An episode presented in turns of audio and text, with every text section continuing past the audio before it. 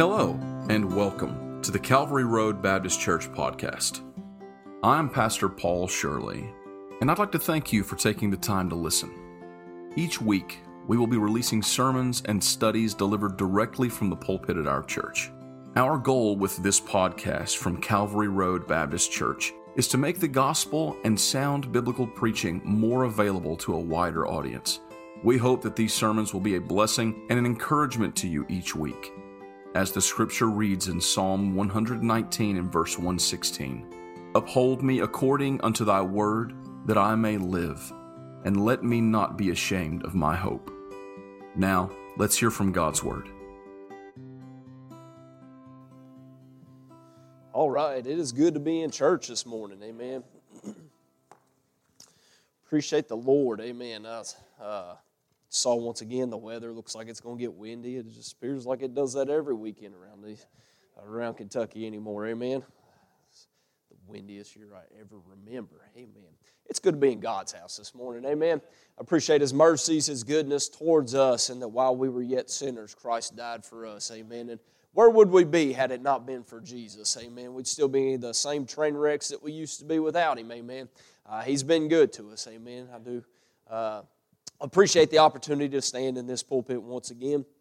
Do, do not count it uh, a light thing. Uh, thank the Lord for the opportunity. Amen. Uh, as I already said, it is good to be in God's house this morning. Amen. Uh, if you have a Bible, open up to the book of First Peter, chapter number 1. We'll begin there in verse number 22. First Peter chapter number 1 and verse number 22. Uh, really will not deal with uh, the remainder of that chapter, but we'll deal with the first three verses of the second chapter. But uh, they seem to go along very well, and so uh, we will deal with these passages as I believe the Lord would have us to. Amen. As you get into First Peter, what we understand is that you are looking at some Christians that have been scattered abroad. Uh, you'll find that in uh, chapter number one and verse number one uh, that he, uh, Peter the apostle writing to the strangers scattered throughout, and he gives a list of cities, and uh, you'll recognize some of those cities as places that the apostle Paul went to in his missionary journeys. And what you're beginning to find is that there is a scattering that has happened around Jerusalem due to persecution that has come uh, from Rome, from their emperor Nero, and his persecution and prosecution of Christians, and uh, many giving their lives in that day uh, for the cause of Christ. And to be honest with you, that was not a pleasant day uh, for Christianity. Many were required uh, to give their lives for the cause of Christ. And uh, to be honest with you, I know we don't understand that very much in these United States of America because we don't really see that very often. But uh, the fact of the matter is, there are still places across this world in which Christians are still giving their lives, uh, literally for the cause of Christ. Amen. And if it does anything for us, it should convict us that individuals are willing to uh, put their faith to that to that extreme that they are willing to die for the Lord who died for them. Amen. Uh, and I do believe He's been that good to us. Amen.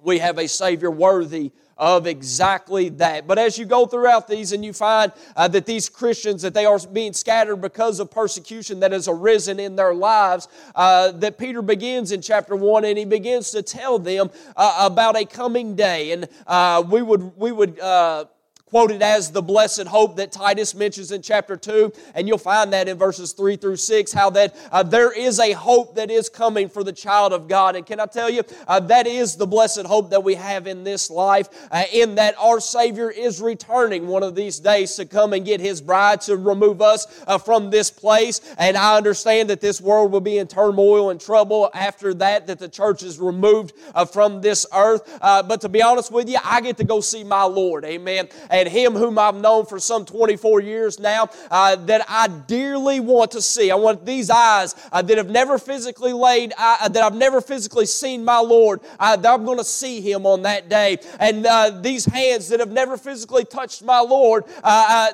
that day I get to see Him. Amen, Brother Tim. And that's going to be a good day for me. Amen. the one who gave me everything that I have is going to fix all of my issues on that day. Amen. I'll never have to deal with this flesh anymore anymore. I'll never have to deal with sin anymore. I'll never have to deal with sorrows and heartaches. All of those things are going to be removed, and that is that blessed hope that he has delivered uh, to these per, uh, persecuted uh, Christians. Amen. And it is interesting as he dives down through chapter number one, how that he goes through and he talks about uh, the sufferings in this present life and how uh, that the trying of your faith being much more precious than of gold uh, that perisheth, meaning this, that there is value in the things that we go through in this life. Are they enjoyable? Maybe not on this side, but God says there is a, a, a, a blessing blessing in our trials that we go through in this life. You say, what would that blessing be? Uh, for one, it does this it makes you less like you and more like Christ. And that's a good thing, amen. We need a lot more of a lot less like us and more like Him in this life. If we're going to have an effect on this lost and dying world, what we can't be is just like us all the time. Amen. We need to be more like Him.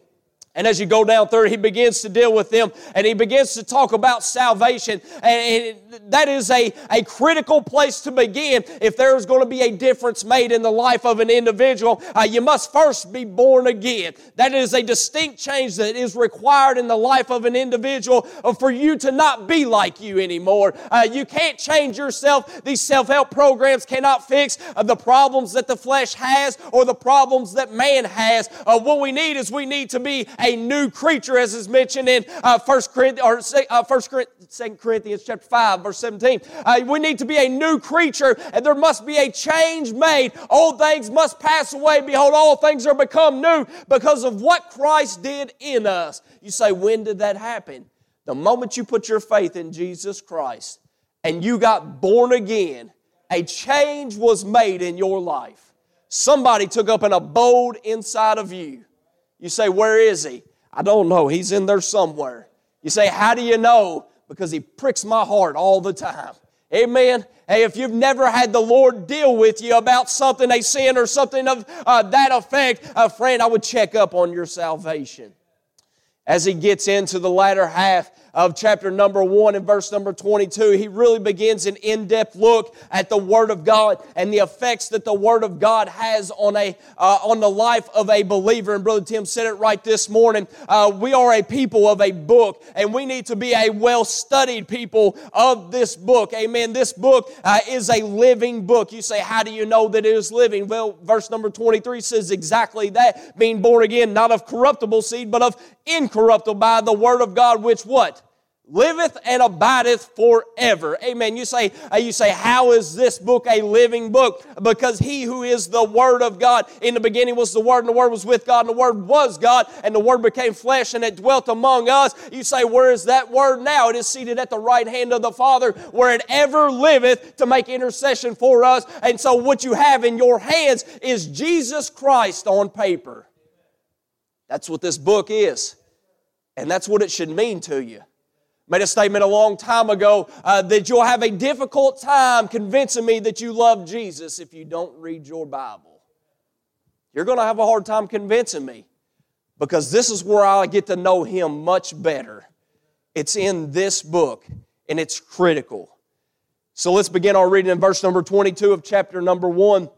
He said, Seeing you have purified your souls in obeying the truth through the Spirit unto unfeigned love of the brethren, see that you love one another with a pure heart fervently. Amen. I believe that went along with Brother uh, Tim's lesson in Sunday school this morning. Being born again, not of corruptible seed, but of incorruptible, by the word of God, which liveth and abideth forever. For all flesh is as grass, and all the glory of man as the flower of grass. The grass withereth, and the flower thereof falleth away, but the word of the Lord endureth forever.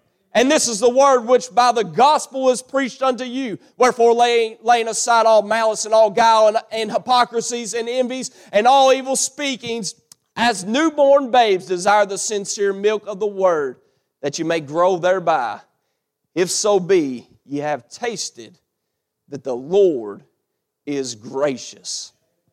Amen. Let's bow our heads. We'll pray real quick. Father, we do thank you, Lord, for another opportunity to gather in your house, Father. I, I am grateful, Lord, for another day you've given me. Lord, I'm reminded, uh, as is quoted in Lamentations, Lord, how that I woke up with new mercies this morning.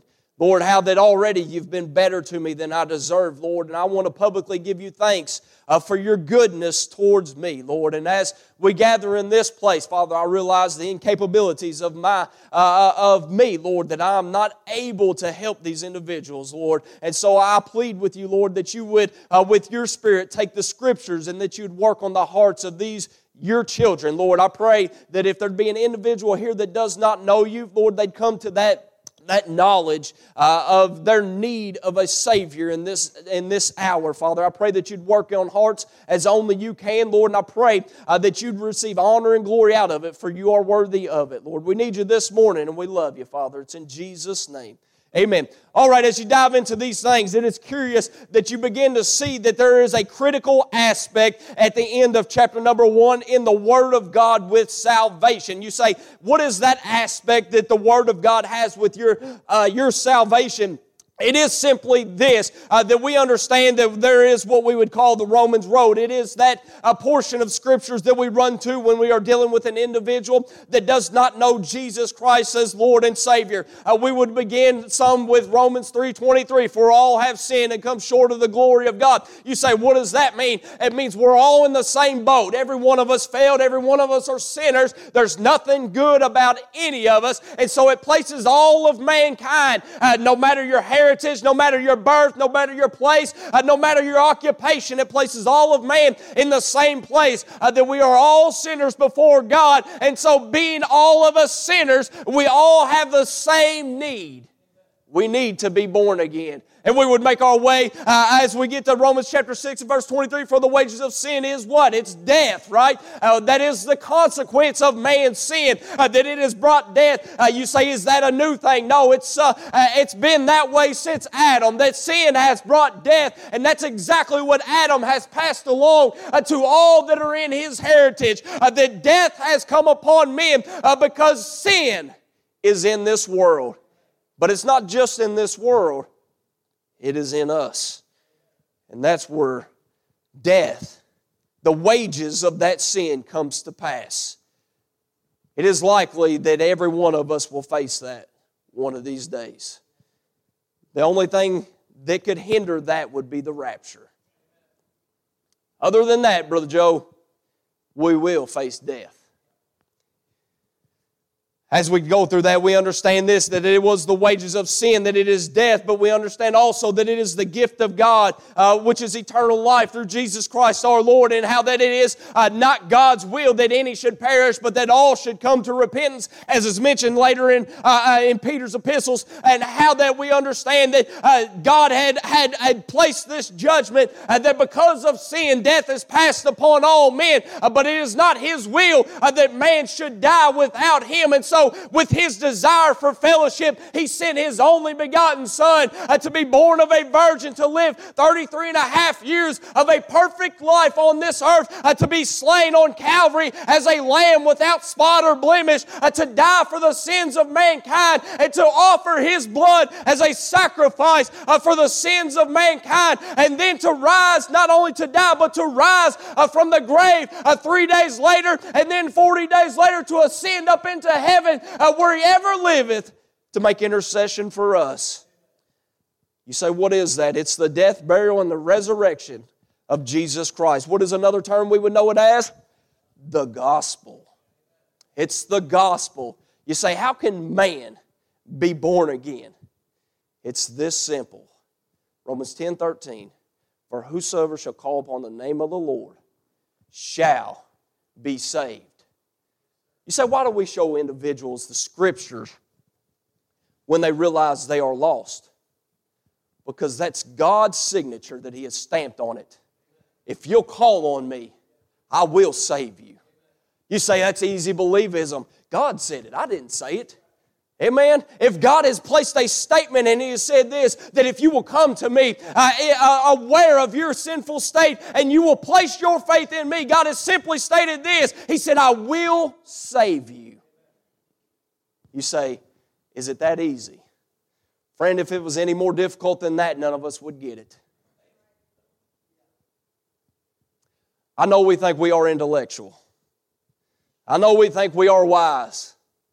But the fact of the matter is that we are feeble. And had it not been easy, none of us would get it. And so you begin to see that the, the scriptures are what we place our faith in. You say, uh, in the scriptures, yes, that is where God has told us exactly what we are supposed to believe. And I've put, I've held God to His word. Why is that? Why can I hold God at His word? Uh, because in Titus uh, uh chapter 1 and verse number 2, he said, God cannot lie. And in Hebrews chapter 6, he said exactly the same thing. He said, God cannot lie. And so if God is not a liar and He has established uh, that His word is true, then if I put my faith in exactly what he said. I've put my faith in him, in Jesus Christ, uh, the crucified Son, and in his offering. Uh, what I have become is I've become a child of God by birth, a newborn creature birthed into this world. You say, How is it? It's better than anything I ever remembered on the other side.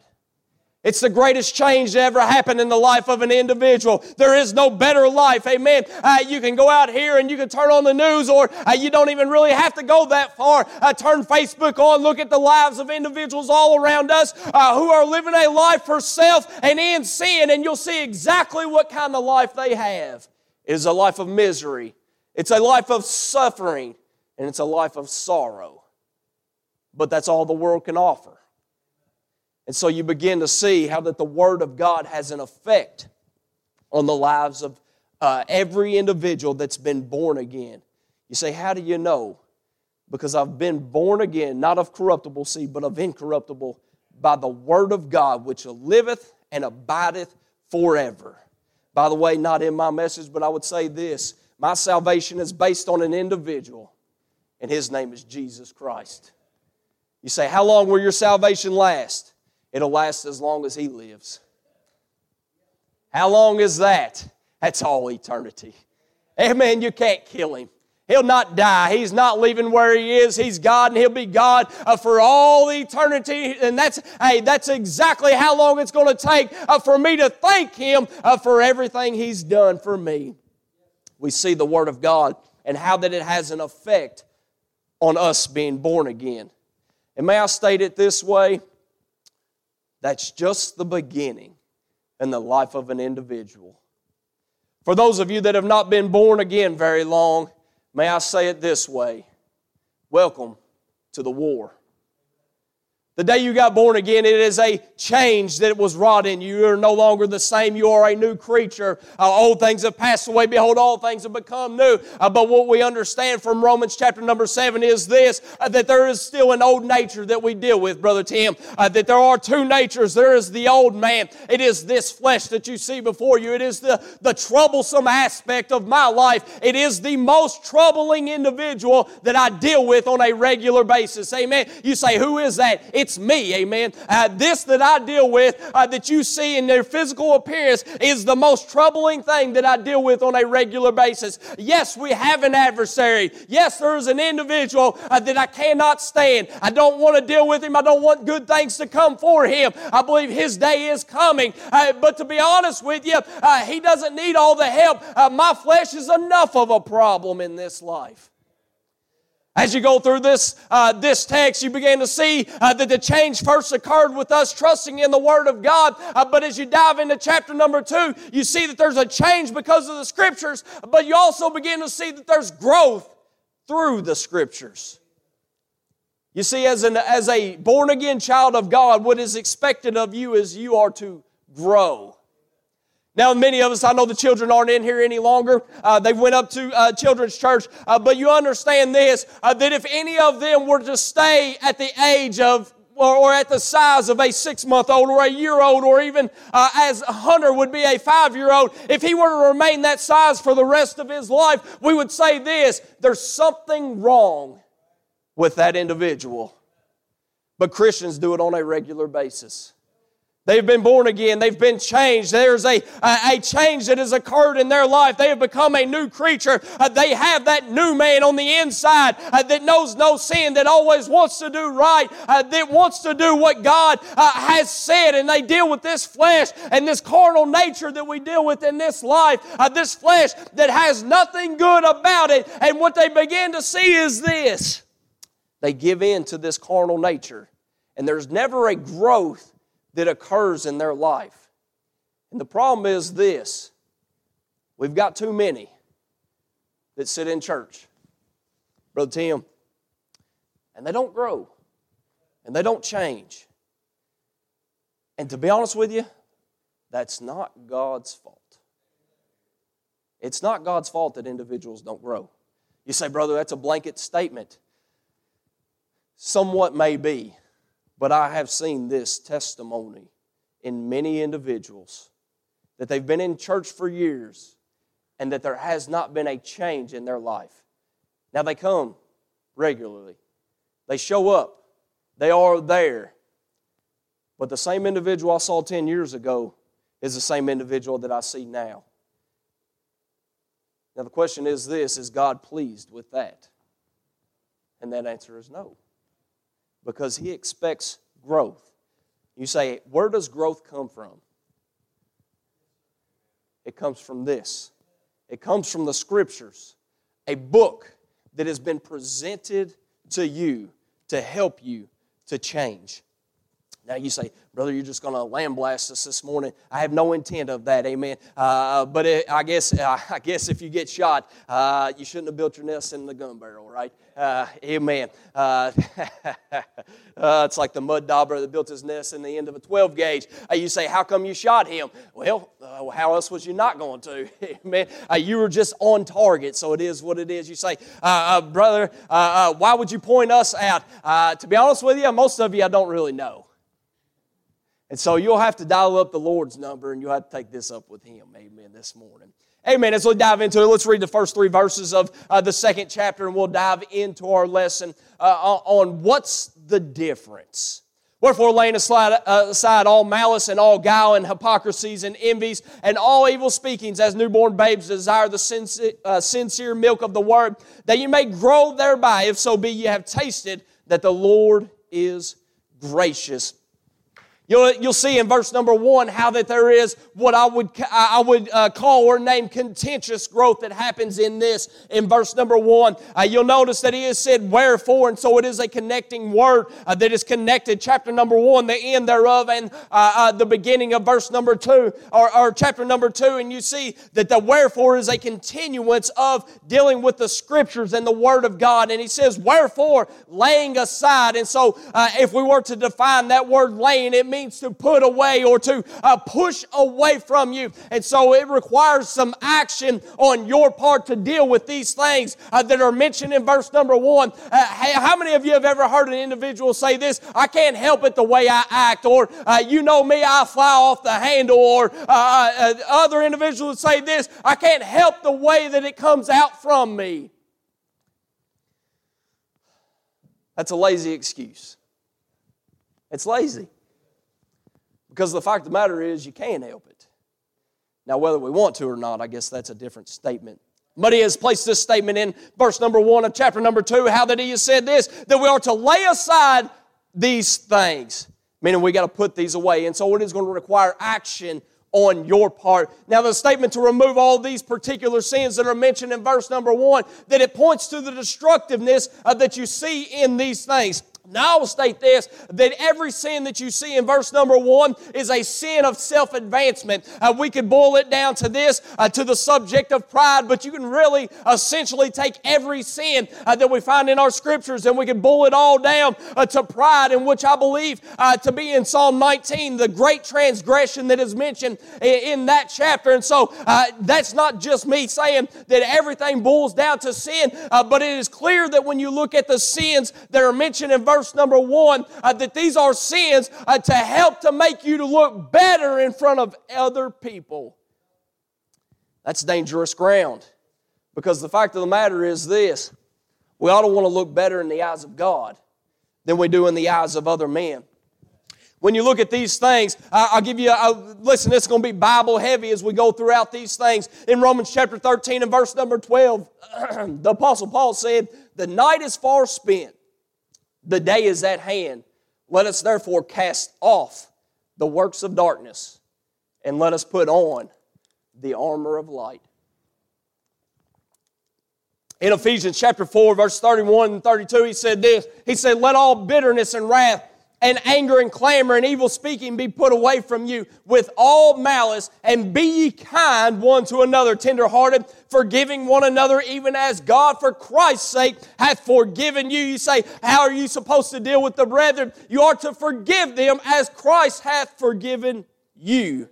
What is part of that? It's getting rid of bitterness and wrath and anger and clamor and evil speaking and all malice in Colossians chapter 3 and verses 7 through 10, he said this. He said, In the which ye also walked some time. And so uh, you'll see that it is critical that it is, this verse is in past tense. He said, When ye lived in them, but now ye also put off all these anger, wrath, malice, blasphemy, filthy communication out of your mouth. He said, Lie not one to another, seeing that you have put off the old man with his deeds and have put on the new man, which is renewed in knowledge after the image of him that created him. And so you see that these are uh, supposed to be past tense issues, past tense issues. In Titus chapter 3, verses 3 and 4, he said this For we ourselves were also sometimes foolish. Did you ever used to be foolish? How about disobedient? Deceived? Serving divers lusts and pleasures, living in malice and envy, hateful and hating one another. Do you remember how it was to be lost? You can see it in the lives of many lost individuals today. These attributes that we see. He said, But after that, the kindness and love of, our, of God, our Savior, toward men appeared. That's when a change happened the truth is established that it's not just Peter that mentions these, uh, these sins that are mentioned in verse number one, but uh, you'll see that uh, the Apostle Paul has also said these exact same things. And it is interesting that as he dives into verse number one, uh, that the first one that he mentions is the, uh, the, the sin of malice. And it is defined as this it is a dis- disposition uh, to injure others without cause. You say, nobody is that way. I believe the first of last week we saw exactly this in Louisville, Kentucky. You saw an individual attack with malice, a disposition to injure others without cause. Malice is extreme enmity of heart, malevolence. And what you're beginning to see is that he says this all these that are mentioned in verse number one could be uh, under the umbrella of malice. And it is uh, with this idea that these individuals, they have a disposition to injure others, whether they deserve it or not. You say, nobody would be like this. You, friend, in your flesh, would be exactly like this. You say, that's a tough pill to swallow. It is exactly that. But we in our flesh are wicked. We are exceeding wicked. No man knows your heart, not even you. It's desperately wicked. It's deceitful above all things. You say, Brother, I know what I'm capable of. You really don't. You don't know what you are capable of. It is God's mercies that have kept us this long. It's His grace. It's His protection. It's His prevention in my life that have kept me from wrecking and ruining everything that I have, Brother Tim. It's the Lord. When you lay aside malice, in 1 uh, Corinthians chapter 5 and verse number 8, he said this. He said, Therefore let us keep the feast, not with old leaven, neither with the leaven of malice and wickedness, but with the unleavened bread of sincerity and truth. You say, what is malice likened to? It's likened to leaven. What is leaven? Uh, those of you that are bakers would understand leaven as it is used in bread uh, to help that bread. Uh, to grow and to uh, uh to get bigger, and, so you'll understand this uh, that when he likens it to malice, malice is likened to a substance in which that if it is in you, then what it is going to do is it's going to continually get bigger inside of you. You know, that's how sin works in our lives. It grows. And it may be subtle, but it grows nonetheless. When you see the word, uh, the term malice, what he says is you need to get rid of it. How much of it should you get rid of? Some of it? He says laying aside all. All malice. You say, how much does all mean? All means all. And that's all that all means. All malice. As he goes on, and the second one he deals with is he deals with guile, and we understand guile to be deceit. Deceit.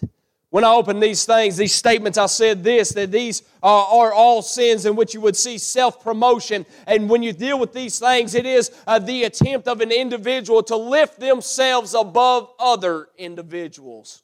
You say, How do you know that? Look at guile, that it is deceit. You know, there's only two individuals in your Bible in which were found no guile. Jesus said that of Nathaniel. He said that of Nathaniel.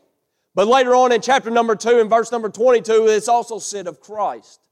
He said, Who did no sin, neither was guile found in his mouth.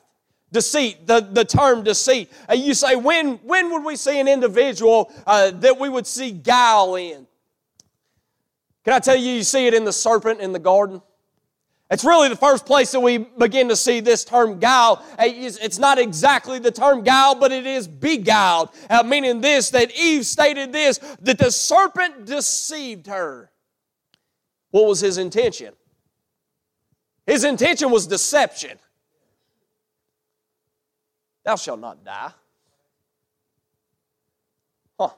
I thought God had said the opposite of that. And so his intent was this uh, to question the Word of God. Is it any miracle or any wonder that he's doing exactly that? Uh, to cause uh, questions uh, concerning the Word of God in the day that we live in. It's exactly what you see in the life of our adversary is that he is an individual uh, that is full of deception, that is full of deceit, but it's also the term deceit is mentioned with your own heart that is deceitful above all things.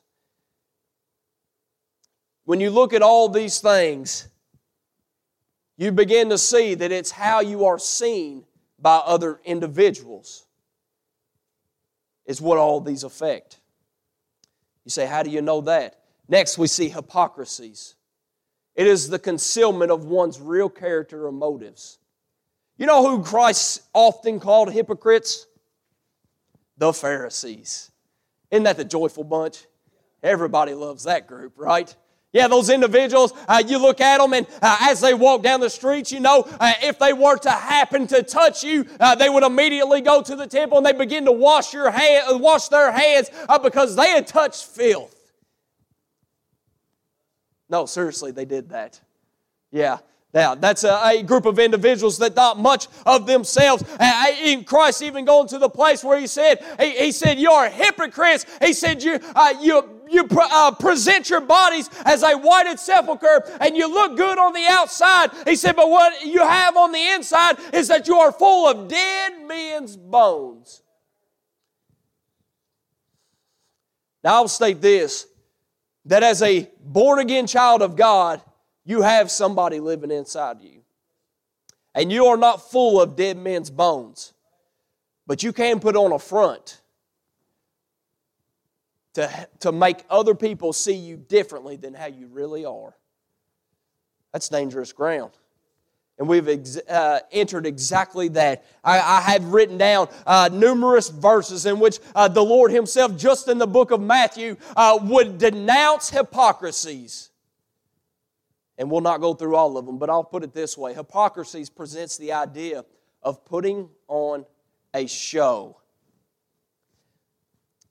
Y'all ever seen anybody put on a show?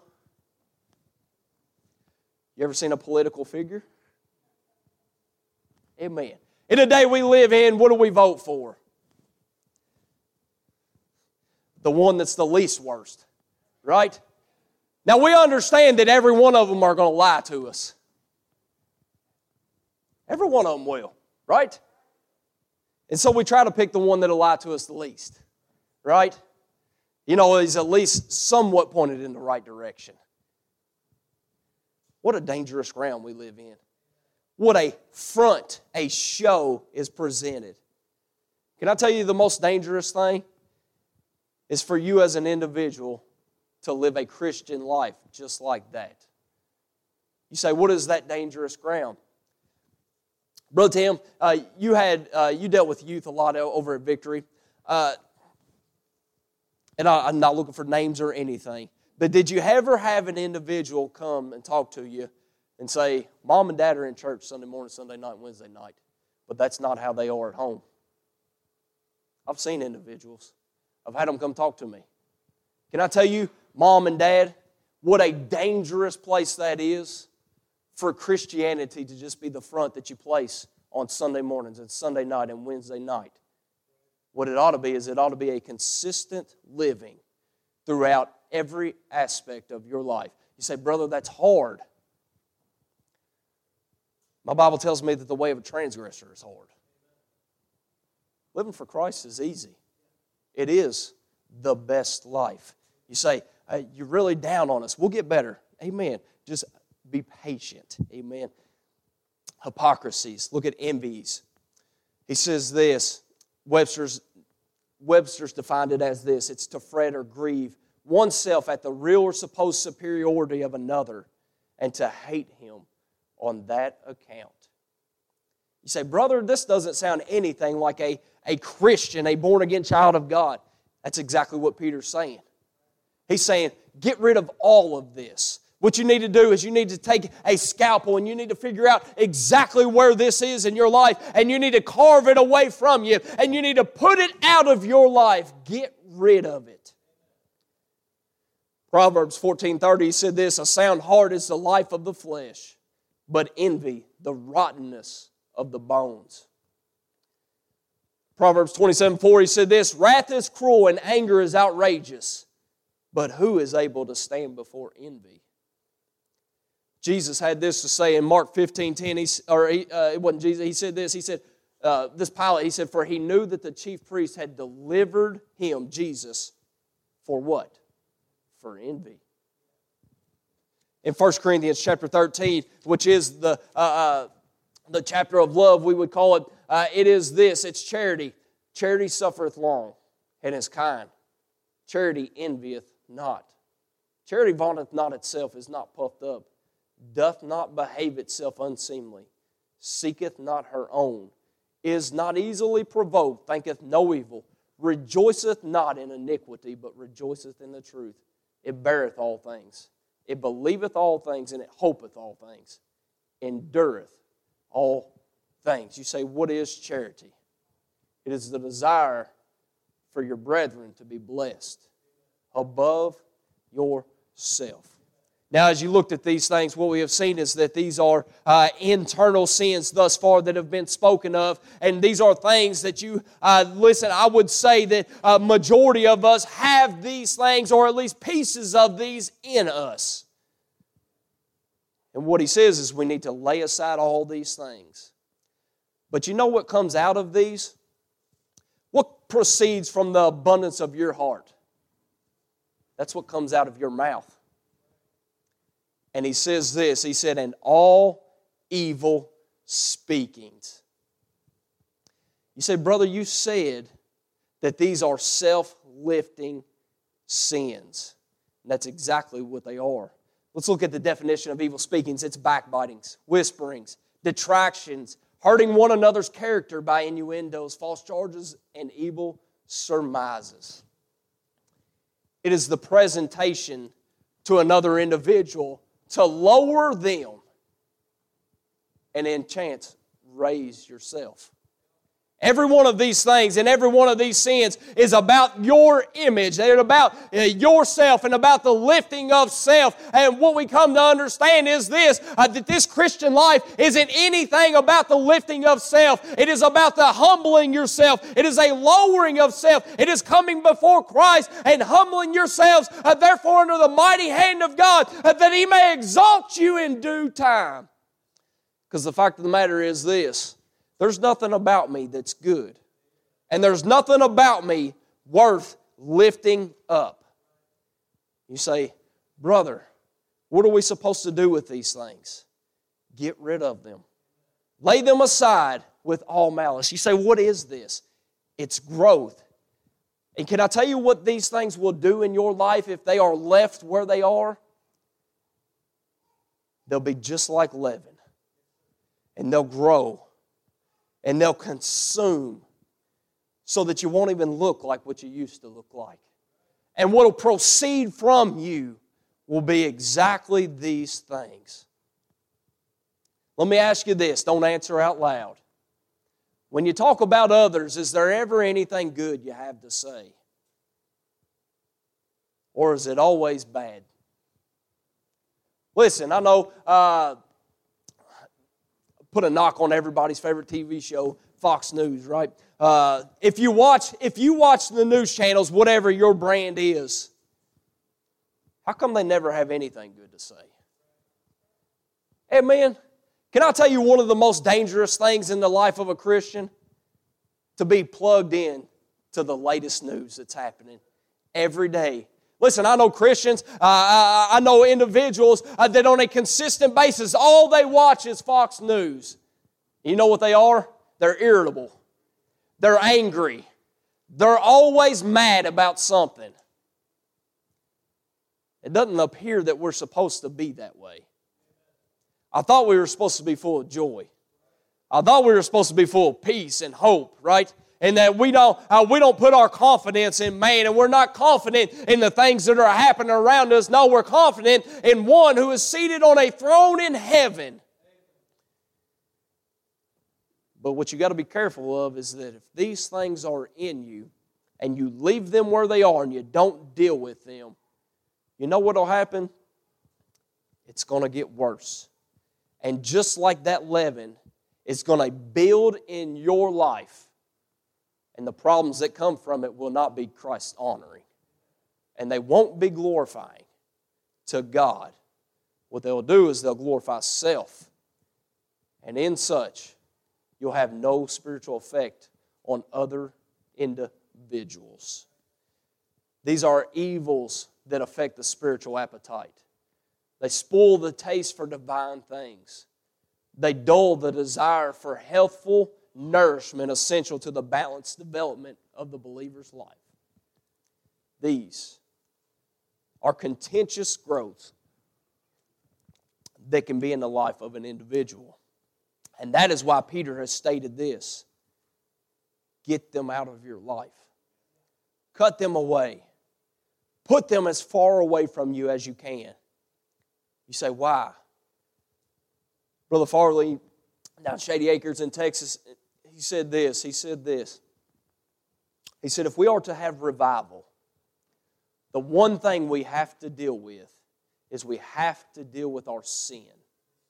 And if we will not deal with our sin, then we cannot have revival. You say, why is that? Isaiah said it. He said, it's because your iniquities have separated you. That is the partition that is created. You say, do you become lost again? No. But your fellowship is hindered. And when you get individuals in a church service, a unified body that is supposed to be unified for the cause of Christ, and yet you have pieces begin to fall off, it affects the whole, right? I believe we learned that in uh, 1 Corinthians, in which we find this that all the parts of the body are necessary, Brother Tim. That the hands are necessary, that the feet are necessary, that the eyes are necessary, the ears, the mouth, the nose. All of these things are necessary. And so each one of you are necessary. And what you have to do is you have to deal with these things these malice, this guile, this hypocrisies, the envies, and all evil speakings, to cut them out of your life. Why is that? So that you might be more like Christ and be less like you. Let's look at commendable growth. He said this As newborn babes, desire the sincere milk of the Word that you may grow thereby. Sincere means this it means pure, it means unmixed, it means being in reality what, uh, what it appears to be. It's the real deal. You say, what is? The scriptures. The scriptures are exactly what they're supposed to be. And you say, how do we, how do we deal with verse number one? Can I tell you exactly how you deal with verse number one? A consistent diet. That's what it appears. Verse 2 begins to give you uh, exactly what you need in this life uh, to deal with the problems that you find. It is this, it is this, as a newborn babe, desire the sincere milk of the word. He say, what is going to change? Verse number one, in all those sins that we have in our lives, it's going to be this, the scriptures. You say, how do you know? Because it's the diet that makes a change in the life of an individual. Amen. I know we are uh, four months removed from January 1st, in which uh, New Year's resolutions lasted a few days, right? Yeah. What's uh, well, what is the most, uh, uh, I guess, used uh, resolution that occurs? Everybody's going to lose weight and change their life, right? Yes, the newest fad of diet's going to be out. Everybody is going to that, right? And it doesn't last. Why? Because we're flesh. That's right.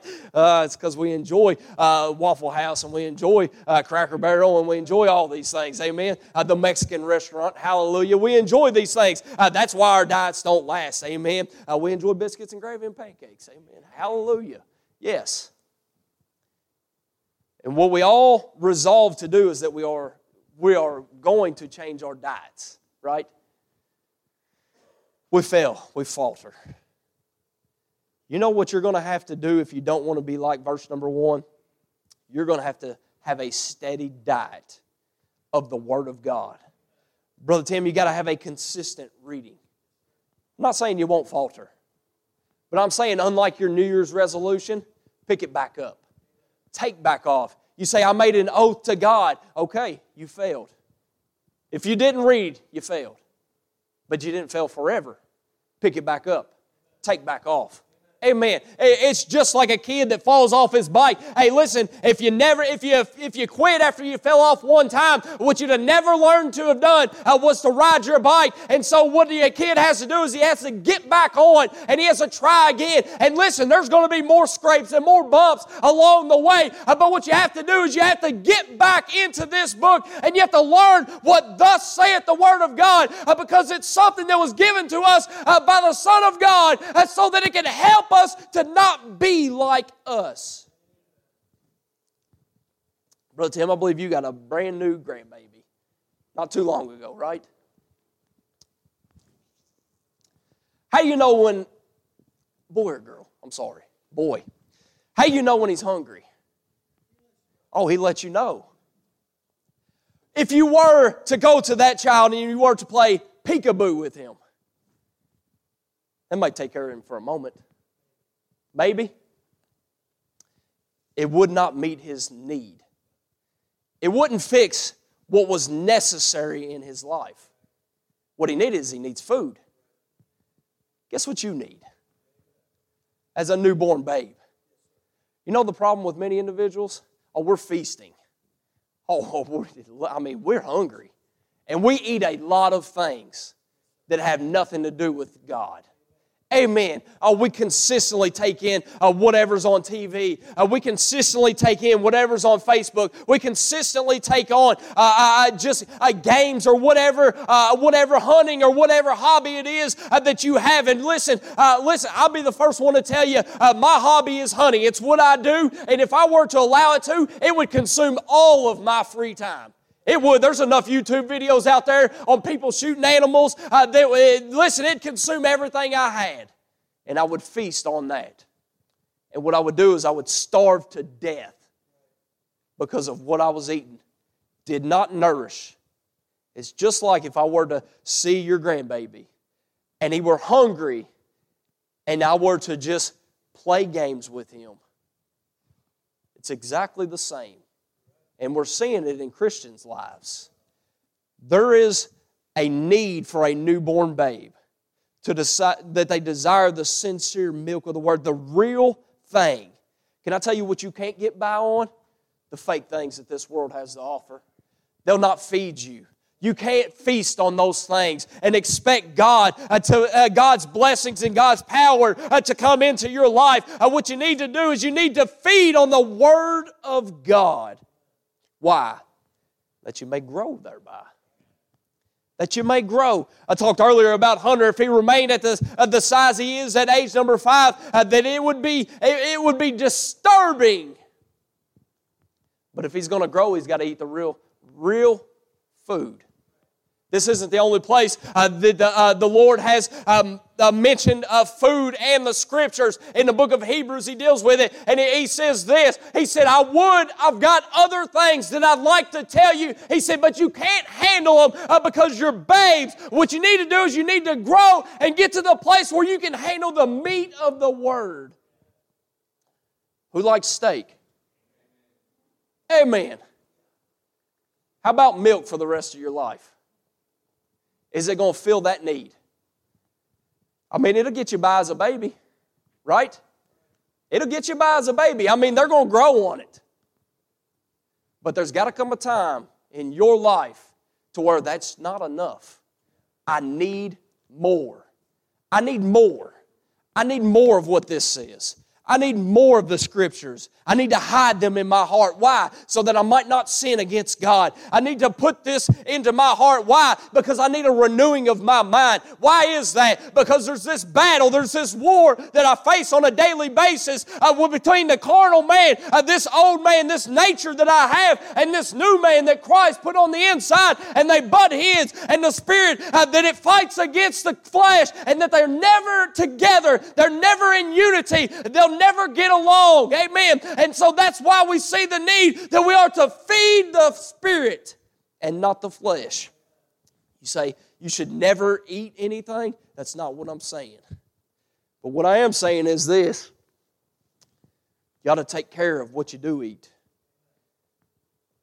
It ought to be a consistent diet of what thus saith the Word of God. You say, what's that going to affect? Going to affect my mind.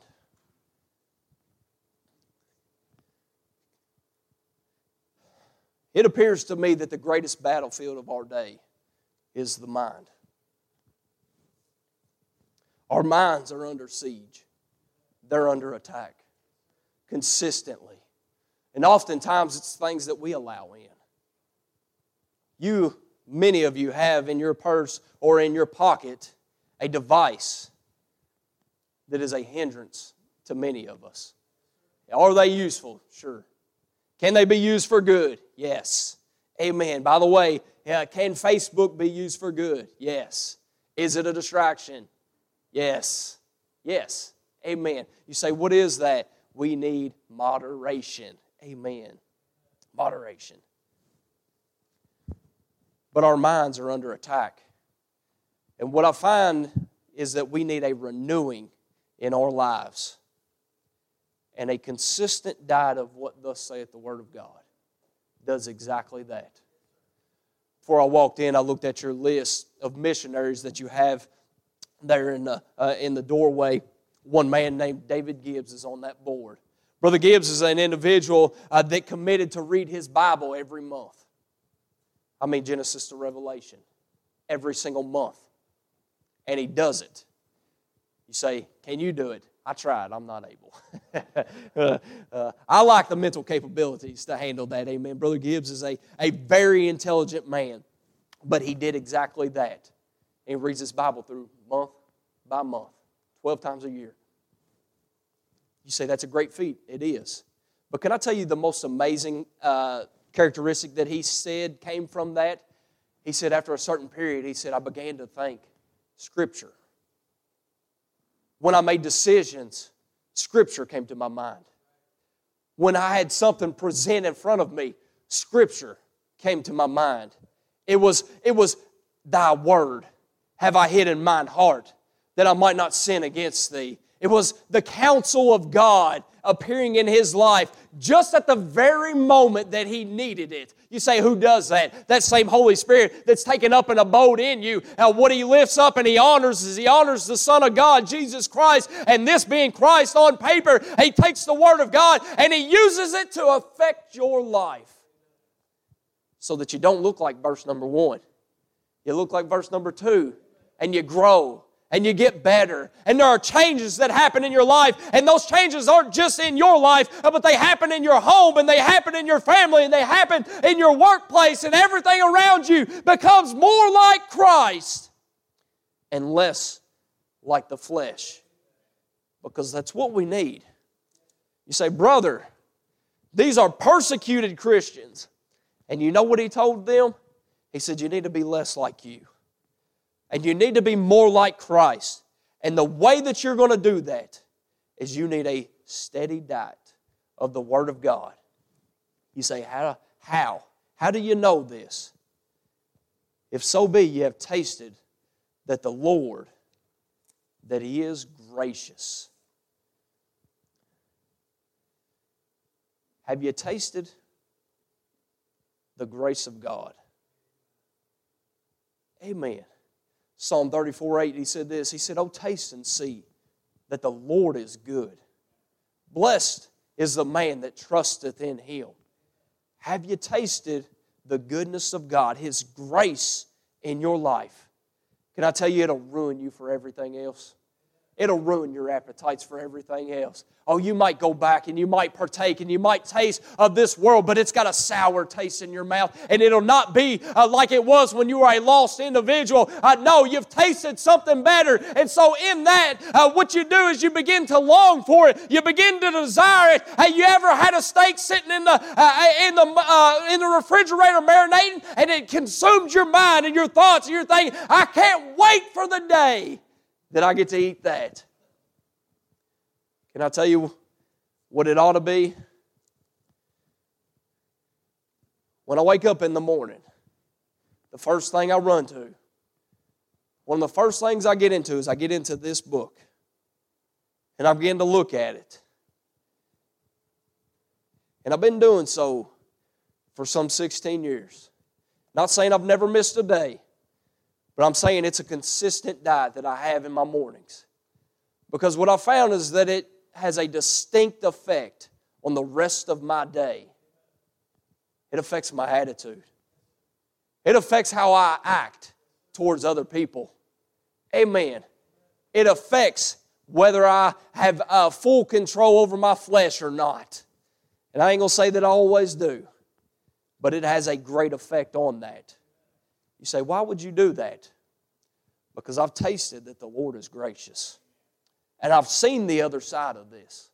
And I've seen the train wreck and the ruins that it has. And I've seen that this is better. And you know what I want in this life, Brother Tim? I want what's better. I want what's good. And I'd rather have that. You see, many individuals, you're like that newborn babe, but you haven't been partaking in the sincere milk of the Word and so the change that needs to occur is not occurring because you haven't taken anything good in. Wouldn't it be a shame, Brother Tim, that God has given, and I dare say every one of us in here have a King James Bible. He's given us the answer to deal with what we, have, what we face in this life. And it sits in the church pew and I'll pick it up Sunday morning or Sunday night or Wednesday night. Or it sits in the back window of the car or on the coffee table and it gets that ring because that's where you set your coffee cup. And just inside of it, just a few pages turned away, are the answer, answers that you need to be that close and yet to be so far away. You say, Brother, I don't know what, what are we supposed to do? You know what you ought to do? You ought to make a commitment. You ought to commit that you're going to read a certain amount of your Bible every single day. You say, How much? Whatever you need to do. Amen? I just I started this way. What you need to be is you need to be consistent. Or can I use a Bible word? You need to be faithful because that's what's required of a steward. And you, you are a steward of the Word of God. And He has committed this into your hands.